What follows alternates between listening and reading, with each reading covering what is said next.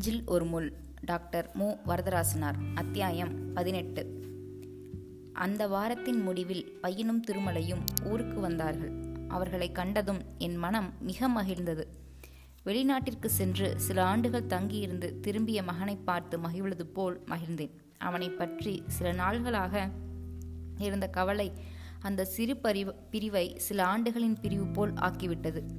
பையன் சென்னையில் இருந்தது போலவே வாடி சோர்ந்த முகத்துடன் வந்திருந்தால் நான் இவ்வாறு மகிழ்ந்திருக்க முடியாது. அவன் இதற்கு முன் வந்து போகும்போது இருந்தது போலவே ஊக்கத்தோடு இருந்தான். அதனால் அவனுடைய மனம் மாறிவிட்டது என நம்பி மகிழ்ந்தேன். ஆனால் ஒரு வேறுபாடு மட்டும் இருந்தது. அவன் முன்போல் என்னிடம் நெருங்கி பழகவில்லை. அடிக்கடி வழியே வந்து முன்போல் பேசவில்லை. கேட்டதற்கு மறுமொழி சொன்னான். கடமைகளைச் செய்தான். இங்கும் அங்கும் திரிந்து பரபரப்பாக இருந்தான். முகத்திலும் மகிழ்ச்சி இருந்தது. மனதில் மட்டும் ஏதோ இருந்து தடுத்து வந்தது மையால் முன்போல் நெருங்கி பேசாமல் விலகியது போல் இருந்தான். இளமையில் இப்படித்தான் இருக்கும். மூன்று வாரத்தில் இவ்வளவு மாறுதல் ஏற்பட்டது. இரண்டு மூன்று மாதங்களில் பெருமாறுதல் ஏற்பட்டு அவனுடைய சோர்வுகளையும் கவலையையும் தீர்ந்துவிடும் என நம்பினேன். அன்பரசி எப்படி இருக்கிறாள் என்பதை தெரிந்து கொள்ள என் மனம் விரும்பியது. ஆனால் கேட்க துணிவில்லை. கேட்பதால் மறைந்த கவலையை நினைவூட்டுவ வருந்துவது போல் ஆகுமோ என்று அஞ்சினேன். திருமலை தனியே இருக்கும்போது கேட்கலாம் என்று எண்ணியிருந்தேன். அதற்கு வாய்ப்பே இல்லாமல் பையனும் திருமலையும் ஒன்றாகவே இருந்து பொழுதுபோக்கினார்கள். பையன் தனியே வெளியே செல்லவும் இல்லை. வீட்டிற்குள்ளேயே இங்கும் அங்கும் திரிந்தபடி இருந்தமையால் திருமலையிடம் தனியே ஒன்றும் கேட்க வழி இல்லாமல் போயிற்று. அவர்களின் பேச்சில் எந்த காரணத்தாலாவது அன்பரசியின் குடும்பத்தை பற்றிய குறிப்பு வருமா என்று எதிர்பார்த்தேன். அதுவும் இல்லை. அறவாளியை பற்றி மட்டும் ஒருமுறை குறிப்பிட்டு பேசினார்கள். அது பொதுவான பேச்சாக இருந்தது. திருமலை என்னை பார்த்து அறவாளி இங்கே வந்திருந்தாராமே என்றான். ஆமாம் என்றேன். அதற்கு பிறகு சிறிது நேரம் அமைதிதான் கண்டேன்.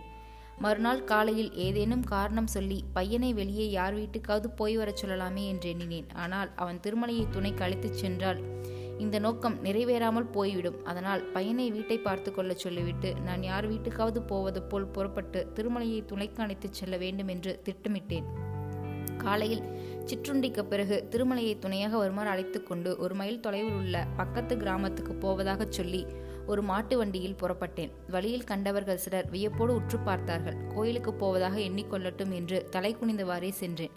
மலையடிவாரத்துக்கு ஓட்டு என்று வண்டிக்காரனிடம் சொன்னேன். அவன் அங்கே வண்டியை நிறுத்தியவுடன் காசு கொடுத்து அனுப்பிவிட்டு குளத்தின் படிகளில் இறங்கினேன். எங்கோ கிராமத்துக்கு போவதாக சொன்னீர்களே அம்மா என்றான் திருமலை. பொய் சொன்னேன். உன்னோடு தனியே பேச வேண்டும். பையன் எப்படி இருக்கிறான் என்று தெரிந்து கொள்ள வேண்டும் என்றுதான் இப்படி அழைத்து வந்தேன் என்று சொல்லி குளத்தில் யாரும் குளிக்காத ஒரு மூலையை நோக்கி அழைத்துச் சென்று சில படிகள் கீழே இறங்கி தண்ணீருக்கு பக்கத்தில் உட்கார்ந்தேன். திருமலையும் அதே படியில் உட்கார்ந்து தண்ணீரை கையால் அள்ளி எடுத்து இவ்வளவு நல்ல குளத்தில் தண்ணீரை சுத்தமாக வைத்திருக்க வழி இல்லையா அம்மா? என்றான். என்ன செய்வது? தேங்கி நிற்கும் தண்ணீர். குளிப்பவர்களுக்கு கணக்கு வழக்கில்லை. எப்படி சுத்தமாக வைத்திருக்க முடியும்? என்றேன். சூரிய ஒளி ஒன்றுதான். இந்த தண்ணீரில் நோய்க்கிருமிகள் வளராமல் தடுத்து வருகிறது என்று சொல்ல வேண்டும். அப்படியும் தண்ணீர் தெளிவாக இல்லை. பச்சென்றிருக்கிறது என்றான். அப்போது யாரோ இருவர் எங்கள் பக்கம் வருவது கண்டேன். ஆளில்லை என்று வந்து உட்கார்ந்த இடத்தில் இப்படி யாரோ வருகிறார்களே என்று வெறுப்புடன் பார்த்தேன். நல்ல காலமாக வந்தவர்கள் வெளியூராக இருந்தார்கள். அவர்களும் இங்கே குளிக்க முயலலாம். தண்ணீரில் நின்று முகம் கை கால் அலம்பிக்கொண்டு சிறிது நீரை கையில் எடுத்து தலைமேல் தெளித்து கொண்டு மேலே ஏறி சென்றார்கள். உடனே நான் திருமலையை பார்த்து பையன் என்ன சொல்கிறான்? எப்படி இருக்கிறான்? என்றேன். முன்போல் ஒரு கவலையாக சோர்ந்து கிடக்கவில்லை. ஒவ்வொரு வேளையில் கொஞ்சம் சோர்ந்தாற் போல் இருந்தாலும் மற்ற வேலைகளில் கடமைகளை ஒழுங்காகச் செய்கிறான். கால்பந்து வளையம் முதலிய விளையாட்டுகளில் கலந்து கொள்கிறான். மகிழ்ச்சியாகவும் பேசுகிறான். ஆனாலும் அவன் மனதில் உள்ள வருத்தம் அடியோடு போய்விடவில்லை. ஒரு மூலையில் இன்னும் இருக்கிறது. கேட்டபோது என் மனம் மாறி மாறி வருந்தியது. பெருமூச்சு விட்டு அமைதியானேன். திருமுலையே தொடர்ந்து பேசினான். ஆஸ்திரேலியன் வீட்டுக்கு போகிறோம். முந்தானேற்றும் நானும் அவனும் வீட் அங்கே போயிருந்தோம். ஆஸ்திரேலியர் வீட்டில் எல்லோரும் பழையபடியே பேசுகிறார்கள். பழையபடியே பழகுகிறார்கள். அன்பரசு எப்படி இருக்கிறாள் என்றேன் அவள் ஒருத்தியின் முகத்தில்தான் பழைய மகிழ்ச்சியே இல்லை. அவள் மட்டும் முன்போல் பழகுவதில்லை. வாழ்க்கையிலேயே வெறுப்பு கொண்டவள் போல் நடந்து கொள்கிறாள். அவளை பார்ப்பதே அரிதாக இருக்கிறது. பார்த்தாலும் வருத்தமாக இருக்கிறது. என் நெஞ்சில் ஏதோ முள் தைத்து கிடப்பது போல் இருந்தது. தொடர்ந்து கேட்டுக்கொண்டு வேண்டும் என்ற ஆசையால் அவளுடைய சின்னம்மா வருகிறாரா என்றேன். இல்லை நாங்கள் போனபோது பார்க்கவில்லை. அறவாளி அவர் வழக்கம் போல் வருகிறார் பேசுகிறார் போகிறார். ஒரு மாறுதலும் காணவில்லை. அவர் ஒன்றும் சொல்லவில்லையா? அவர் என்னிடம் ஒன்றும் சொல்லவில்லை. கண்ணழகனை தனியே அழைத்து போய் நெடுநேரம் பேசிக் கொண்டிருந்தார். என்ன சொன்னாராம்? மனம் கலங்காமல் இருக்கும்படியாகவும் கடமையை தவறாமல் செய்யும்படியாகவும் சொன்னாராம். அவர் சொன்ன பிறகுதான் இவன் இவ்வாறு இவ்வளவு தேறி இருக்கிறான் வேறு என்ன சொன்னாராம்?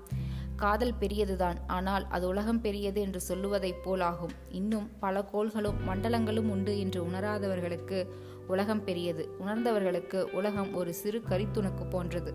நெருப்பு கோலமாகிய சூரியனமிடமிருந்து சிதறி பிரிந்து ஆறிவிட்ட ஒரு துணுக்காகும். அதுபோல் சொந்த வாழ்க்கை குடும்ப வாழ்க்கை தவிர வேறு ஒன்றும் உணர முடியாதவர்களுக்கு காதல் ஒன்றே பெரியதாய் தோன்றும். லைலா மஜ்னு ரோமியோ ஜூலியட் முதலான காதலர்களின் வாழ்க்கை சின்ன எல்லையிலிருந்து பார்த்தால் சிறப்பாக தோன்றலாம். ஆனால் அவர்களும் வாழ்க்கையில் தோல்விதான். கீட்ஸ் போன்ற கவிஞர்களுக்கு இப்படித்தான் தோற்றவர்களே. தடையில்லாத வாழ் வளர்ச்சியும் வாழ்வும் எந்த உயிரினத்திற்கும் இல்லை. ஆகவே மனிதரும் எந்த நிலையிலும் தடையை கடந்தோ மறந்தோ வளர்ந்து வாழ வேண்டும். அவ்வாறு வாழ வல்லவர்களே வீரர்கள். தாம் எண்ணியபடியே உலகில் நடைபெற வேண்டும் என்று முயல்கிறவர்கள் பெரிய வீரர்கள் அல்ல. நிலைமைக்கு ஏற்றவாறு வாழ்க்கையை அமைத்து கொண்டு இடையூறுகளுக்கு ஆளாகியும் பிறருக்கு பயன்படுவதே உண்மையான வீர வாழ்வு என்று பலவாறு சொன்னாராம். வானத்தில் பருந்து ஒன்று கிரீச் என்று கத்தி பறந்து சென்றது. மலை மேலிருந்து கோயில் மணி ஒலித்தது. நிமிர்ந்து பார்த்தேன். பூசை முடிந்து இரண்டு மூன்று கூட்டம் கீழே இறங்கி வந்து கொண்டிருந்தன. மரங்கொத்தி பறவை ஒன்று டக் டக் என்று மரப்பொந்தின் அருகே உட்கார்ந்து கொத்தி கொண்டிருந்தது. மறுபடியும் அன்பரசியின் நினைவு வந்தது. அன்பரசியோடு இவன் பேசுவதும் பழகுவதும் இல்லையா என்றேன். முன்போல் பழகுவதில்லை. இவன் என்றாலும் அவள் நிற்பதில்லை. குடும்பத்தார் ஒருவேளை சொல்லி தடுத்திருக்கலாம் பாவம். குடும்பத்திலும் அப்படி யாரும் சொல்லி தடுக்கதாக தெரியவில்லை. அது ஒரு நல்ல குடும்பம். நல்ல பண்பாடுள்ள குடும்பம். யாரையும் எளிதில் பகைத்து கொள்ள மாட்டார்கள். அவசரப்பட்டு படப்பட என்று வாயால் எதையும் சொல்லி புண்படுத்த மாட்டார்கள். பொறுமையோடு நடப்பார்கள். ஒருவேளை அறவாளி சொல்லியிருக்கலாம். பழக வேண்டும் என்றே அவர் சொன்னாராம். பழக்கத்தை நிறுத்தக்கூடாது என்றாராம். பெற்ற தாய் அன்போடு வற்புறுத்துவதால் ஏதாவது காரணம் இருக்க வேண்டும் என்று நம்பி அதன்படி சில ஆண்டுகளாவது நடப்பது நல்லது என்று சொன்னாராம். சில ஆண்டு கழித்த பிறகும் மனம் இப்படியே ஒருவரை ஒருவர் நாடும் நிலையில் இருந்தால் அப்போது எண்ணி பார்த்து செய்யலாம் என்றாராம். அதற்கு பையன் என்ன சொன்னான்? எத்தனை ஆண்டுகள் ஆனாலும் ஆகட்டும் அவளை தவிர வேறு எந்த பெண்ணையும் மனம் செய்து கொள்ள மாட்டேன் என்று பிடிவாதமாக சொல்கிறான். நீ இந்த நிலையில் இருந்து உன் பெற்றோர் உன்னை தடுப்பதாக இருந்தால் நீ என்ன செய்வாய்? திருமணமே வேண்டாம் என்று பேசாமல் ஒதுங்கி விடுவேன். காதல் இல்லாமல் திருமணம் செய்து கொண்டு வாழ முடியாதா? இவருடைய அப்பாவும் நானும் காதல் மனம் செய்து கொள்ளவில்லையே. நாங்கள் அன்பாக வாழவில்லையா? இவ்வாறு நான் கேட்டேன். கேட்டதும் என் மனமே என்னை தாக்கியது. வேறு வழி இல்லாமல் நாம் செய்த தவற்றை நம் பையனும் செய்ய வேண்டுமா என்று வருந்தினேன். அவனுக்கு எல்லாம் தெரிகிறது. ஆனாலும் மனம் மாறவில்லை. அப்பாவை பிரிந்த நிலையில் அம்மாவுக்கு என்னால் கவலை ஏற்படக்கூடாது என்கிறான். உங்கள் மேல் அன்பாக இருக்கிறான். நன்றியுணர்ச்சியோடு இருக்கிறான். ஆனாலும் வாழ்க்கையில் ஒரு பெரிய குறை ஏற்பட்டு விட்டதாக வருந்துகிறான். அவனுக்கு என்னால் கவலை ஏற்படுகிறது என்று எனக்கு தெரியவில்லை. ஒன்றும் சொல்லாமல் அவர்களுடைய விருப்பம் போல் விட்டுவிடுங்கள் அம்மா என்று தயங்கி தயங்கி என் முகத்தை பார்த்தான். நான் பேசாமல் தலைகுனிந்தேன் அவனே சித்து நேரம் கழித்து அன்பரசி நல்ல பெண் அம்மா நல்ல பண்புடையவள் என்றான். அவளை பற்றி நான் ஒன்றும் சொல்லவில்லையே என்று உடனே கூறினேன். அதற்கு மேல் அவன் அந்த பேச்சை எடுக்காமல் அமைதியானான். சிறிது பொறுத்து பையனும் அன்பரசியும் ஒருவரை ஒருவர் மறக்க மாட்டார்களா? காலப்போக்கில் மனம் மாறிவிடாதா? என்றேன். எப்படி அம்மா எதிர்பார்க்க முடியும்? யாராவது ஒருவரிடத்தில் பெரிய குறை ஏதாவது இருந்தால் நாளடைவில் அதை நினைத்து நினைத்து மனம் மாறி போகலாம். இப்போது அதற்கு இடமே இல்லை. இருவரும் நல்லவர்கள். யார் மேலும் குறை சொல்வதற்கு இடமில்லை. உண்மையாக பார்த்தால் இவர்கள் தவிர வேறு யாராவது இந்த நிலையில் இருந்தால் பெற்றோரை கேட்காமலே திருமணம் செய்து கொள்வார்கள். உலகத்தின் இப்போது அப்படித்தான் நடக்கிறது. அறவாளியின் அறிவுரையும் பழக்கமும் இல்லையானால் இவர்களும் அப்படித்தான் செய்திருப்பார்கள். அறவாளி இவர்களை தடுக்கவில்லை. தடுக்கவும் மாட்டார். காதல்களை பிரித்து துன்பப்படுத்தக்கூடாது என்பதுதான் அவருடைய கொள்கை. ஆனால் காதல் காரணமாக மற்ற வாழ்க்கை பகுதிகளை கெடுத்துக்கொள்ளக்கூடாது என்று அவர் பொதுவாக சொல்வதுண்டு.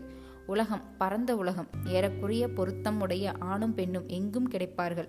ஆகையால் ஓரிடத்திற்கு இடையூறு இருந்தால் மற்றொரிடம் வந்து சேரும். இந்த இடமும் தவறினால் வேறு எந்த இடமும் வேண்டாம் என்று முரட்டு பிடிவாதம் கூடாது. காதலை நட்பு போன்று ஒரு நல்ல உணர்ச்சியாகவே கொள்வதே கடமை என்று அவர் அடிக்கடி சொல்வதுண்டு. அப்படியானால் கண்ணழகனும் அன்பரசியும் ஏன் பிடிவாதம் செய்ய வேண்டும்? வேறு நல்ல இடம் கிடைக்காத காரணத்தால் தான் அதற்காகத்தான் இன்னும் இரண்டு ஆண்டுகள் பொறுக்கும்படியாக சொல்லி இருக்கிறார் அப்போது மனம் மாறவில்லையானால் அப்போது அவர் இவர்களை தடுக்க மாட்டார். திருமணம் செய்து கொள்ள உரிமை உண்டு என்றும் விருப்பம் போல் நடக்கலாம் என்றும் சொல்லிவிடுவார். அந்த எண்ணம் உடையவரானால் இப்போது ஏன் தடுக்க வேண்டும்? இப்போதும் தடுக்கவில்லையே பொறுக்கச் சொல்லுகிறார். தடுத்தால் காதல் வேகமாக வளரும் என்று திருவள்ளுவர் விளக்கியிருக்கிறாராம். அது தெரிந்துதான் அவர் தடுக்கவில்லை. அப்படியானால் நான் ஒருத்திதான் வெளிப்படையாக சொல்லி தடுக்கிறேன். ஆமாம் நான் வேண்டுமென்றே கொடுமை செய்ய எண்ணுகிறேனா? ஏதாவது காரணம் இருக்கும் என்று நம்பக்கூடாதா? படித்த பெண் என்று தடுக்கிறீர்கள். அந்த எண்ணமே எனக்கு இல்லையே. ஒரே வயதாக இருப்பதால் பொருத்தமாக இருக்குது இருக்காது என்று நீங்கள் எண்ணி இருக்கலாம். நீ சொல்லுகிறாயா பையன் அப்படி சொன்னானா? கண்ணழகன் தான் அப்படி சொன்னான். அது ஒரு சின்ன காரணம். ஆனால் நான் அதை பொருட்படுத்தவில்லை. அப்படியானால் வேற என்ன காரணம்? ஏதோ காரணம் இருக்கும் என்று நம்ப வேண்டாம். உங்கள் வீட்டு ஐயா சொன்னதாக சொன்னீர்களாம். அதற்கும் காரணம் தெரியவில்லை. அப்படி சொன்னதற்காகத்தான் பார்வதி என்மேல் வருத்தப்பட்டாள். அவர் வருத்தப்பட மாட்டாரே எங்கள் கூட்டத்தில் யாருமே ஒருவர் மேல் ஒருவர் வருத்தப்படுவது வழக்கம் அல்லவே எதையும் இயற்கை என்று கருத வேண்டும். மனிதர் மேல் வெறுப்போ சினமோ கொள்வதே தவறு என்று அறவாளி சொல்லுவார் என்றான். திருமலையின் முகத்தில் ஆழ்ந்த சிந்தனை விளங்க கண்டேன். நீருக்குள் எதையோ உற்று பார்த்து கொண்டிருந்தான். ஆனால் நீரில் ஒன்றும் தென்படவில்லை. இருந்த சில மீன்களும் வேறு எந்த பக்கமோ சென்று விட்டிருந்தன. மறுபக்கத்தில் பெண்களும் ஆண்களுமாக சிலர் குளித்துக் கொண்டிருந்தனர். கரையில் நின்றபடியே சிலர் திருநீற்றை குலைத்து இட்டுக் கொண்டிருந்தனர். வேறு சிலர் பட்டு நார்மடி முதலியவற்றை தக்கவாறு மடித்து அணிந்து கொண்டிருந்தனர். இன்னும் சிலர் கிழக்கே கதிரவனை நோக்கியும் வேறு சிலர் மேற்கே கோபுரத்தை நோக்கியும் கண்மூடி கைக்குப்பி வணங்கிக் கொண்டிருந்தனர். கோயிலுக்கு வருவோரிடம் காசு வாங்கி பிழைக்கும் சாமியார்கள் சிலர் தங்கள் துறவு கோலத்தை சீர்படுத்திக் கொண்டிருந்தனர். அப்போது ஒரு குடும்பமாக சிலர் நாங்கள் இருந்த துறையில் வந்து நின்றார்கள். சாமான்களை படிகளில் வைத்துவிட்டு குளிக்கத் தொடங்கினார்கள். மலை மேலிருந்து மறுபடியும் மணி ஒலி கேட்டது.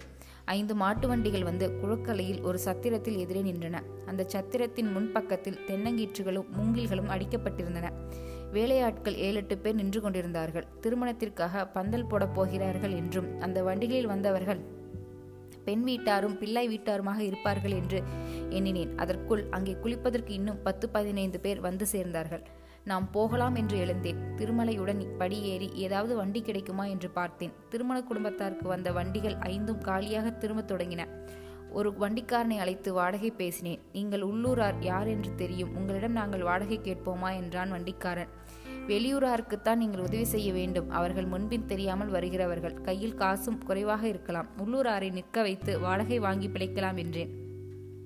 ஐயையோ அப்படி செய்யலாமா? நாளை மறுநாள் உங்கள் முகத்தில் விழிக்க வேண்டுமே என்று வண்டியின் முன் சட்டத்தை பிடித்திழுத்தபடியே நீங்கள் முன்னே ஏறுங்கள் அம்மா கொடுப்பது கொடுங்கள் என்றான். வண்டியில் ஏறினோம். வண்டி போய்க் கொண்டிருந்தபோது திருமலையை பார்த்து நாம் பேசியது ஒன்றும் அவனுக்கு தெரிய வேண்டாம் என்றேன். அவனை என்னை விடமாட்டான் அம்மா. அம்மா என்ன சொன்னார்கள்? என்று கேட்டு என்னை துளைப்பான். நான் ஏதாவது சொல்ல வேண்டுமே என்றான். பொதுவாகச் சொல். நான் முன்போலவே சொல்லதாகச் சொல். வேறு எந்த இடமும் பார்த்தாலும் தடையில்லாமல் முடிப்பதாகச் சொல். இந்த ஒன்றில் மட்டும் எனக்காக விட்டு கொடுக்கச் சொல். அதை சொல்லாமல் இருந்தாலே மேல் சொன்னால் கவலைப்படுவான். அவனுடைய மனதின் அமைதியை கெடுத்துதான் போலாகும். வேற என்ன சொல்லப் போகிறாய் என்று கவலையோடு அவன் அவனுடைய முகத்தை பார்த்தேன். பழைய கதையைத்தான் சொல்கிறார் என்றும் நான் அதை பற்றி ஒன்றும் பேசவில்லை என்றும் சொல்லி மழுப்பி விடுவேன். என்ன செய்வது அம்மா? வேறு வழி இல்லை என்று தலை குனிந்தபடியே சொன்னான். என் மனதில் அமைதி குறைந்தது. பார்வையை திருப்பி வழியில் செல்வோரை பார்த்தேன். வழியில் எனக்கு தெரிந்த ஒரு பெண் புத்தகமும் பகல் பலகையும் எடுத்து சென்று கொண்டிருந்தாள். திருமலை அந்த பெண்ணை பார் என்று அவனுக்கு காட்டினேன். யார் அந்த பெண்? பார் பிறகு சொல்கிறேன் என்று வண்டிக்காரனுக்கு கேட்காதவாறு மெல்லச் சொன்னேன். உங்களுக்கு உறவா? என்றான். நல்ல பெண் பத்தாவது படித்திருக்கிறாள். அமைதியான பண்புள்ளவள். குடும்பம் நல்ல குடும்பம். பார்த்தாலே தெரிகிறது. பையனுக்கு கேட்டால் கொடுப்பார்கள். வாழ்க்கைக்கு வேண்டிய அழகு இளமை பண்பு அறிவு எல்லாம் போதிய அளவு இருக்கின்றன. நீங்கள் சொல்கிறீர்கள் அவன் மனம் இசைய வேண்டுமே. பேச்சுக்கு சொல்கிறேன். அவன் வேண்டுமென்றால் எவ்வளவோ நல்ல இடம் உண்டு. அவனாகவே பார்த்தும் ஏற்பாடு செய்து கொள்ளலாம். இருந்தாலும் ஓரிடத்தில் மனம் ஈடுபட்ட பிறகு மனதை பற்றி எவ்வளவோ பேசுகிறீர்கள் இது முடியாதா? நீ மட்டும் எப்படி படிப்போடு நிற்கிறாய்? அவன் அதுபோல் அவனும் இருக்கக்கூடாதா? திருமலை பேசவில்லை. எல்லாம் அவரவர்களின் தலைவிதி பொருத்தம் எப்படியோ அப்படி நடக்கும் அம்மா. அவன் அப்படி இருப்பதால் நீ இப்படி கூடாதா என்றால் நடக்காது அம்மா என்று வண்டிக்காரன் எதிர்பாராமல் பேச்சில் கலந்து கொண்டான். எனக்கு வியப்பாக இருந்தது. இதற்கு மேல் பேச்சை வளர்க்கக்கூடாது என்று மெய்தான் அப்பா என்றேன். வீட்டின் எதிரே வண்டி நின்றதும் வண்டிக்காரனிடம் கூலியை கொடுத்து அவன் திரும்பி போகிற வரைக்கும் தெருவிலேயே நின்றிருந்தேன். வண்டி இரண்டு வீடுகளை கடந்து சென்ற பிறகு வீட்டிற்குள் நுழைந்தேன். பையன் எதிரே வந்தான். என்னை கண்டதும் பேசாமல் திரும்பிச் சென்று கூடத்தில் நின்றான். திருமலையை பார்த்து என்ன திருமலை? மாலை வண்டியிலேயே போகலாமே. நாளை காலையில் போனால் பரபரப்பாக கல்லூரி ஓட வேண்டும் என்றான். உன் விருப்பம் போல் செய்யலாம் என்றான் திருமலை. நாளைக்கு கல்லூரி உண்டா? என்றேன். உண்டு என்றான் திருமலை. மாலையிலேயே போவோம். அதுதான் நல்லது என்றான் பையன். அவனுடைய மனதில் இன்னும் குழப்பம் இருந்து வருகின்றதன் உணர்ந்தேன். வருந்தினேன். அடுத்த வாரம் தாத்தாவை வரச்சொல் அப்பா என்றேன். சொல்வேன் அம்மா என்றான். கேட்டதற்கு அந்த அளவிற்கு மட்டுமே சுருங்கிய விடை சொல்லும் முறை அவனிடம் இதற்கு முன் இருந்ததில்லை. உள்ளம் உறவாடத் தொடங்கும் போது சொற்கள் சுருங்குவதை உணர்ந்தேன். அறவாளியிடம் பழகி பெரிய பெரிய உண்மைகளை எல்லாம் கேட்டு தெரிந்தவர்களின் நிலைமையே இப்படியானால் மற்றவர்களின் நிலைமையை எப்படி இருக்கும்?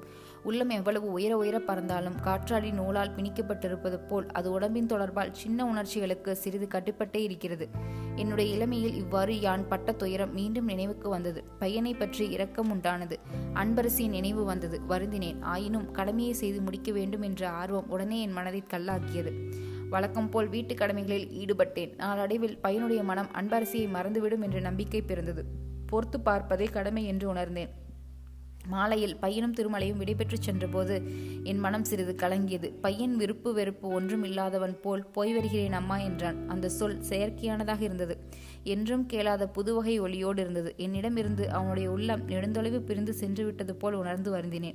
அவர்கள் விடைபெற்றுச் சென்ற பிறகு நெடுநேரம் அந்த திருமுனையை பார்த்து நின்றேன். அவர்கள் திருமுனை திரும்பி சென்று விட்டார்கள். நான் பித்து பிடித்தவள் போல் ஒரு நிலையாக பார்த்தவாறு நின்றேன். பெருமூச்சு விட்டு திரும்பினேன். திரும்பி வந்தபோது உள்ளத்தில் ஒரு வகை குமுறல் இருந்தது. சாய்வு நாற்காலியில் சாய்ந்து கண்களை மூடிக்கொண்டேன்.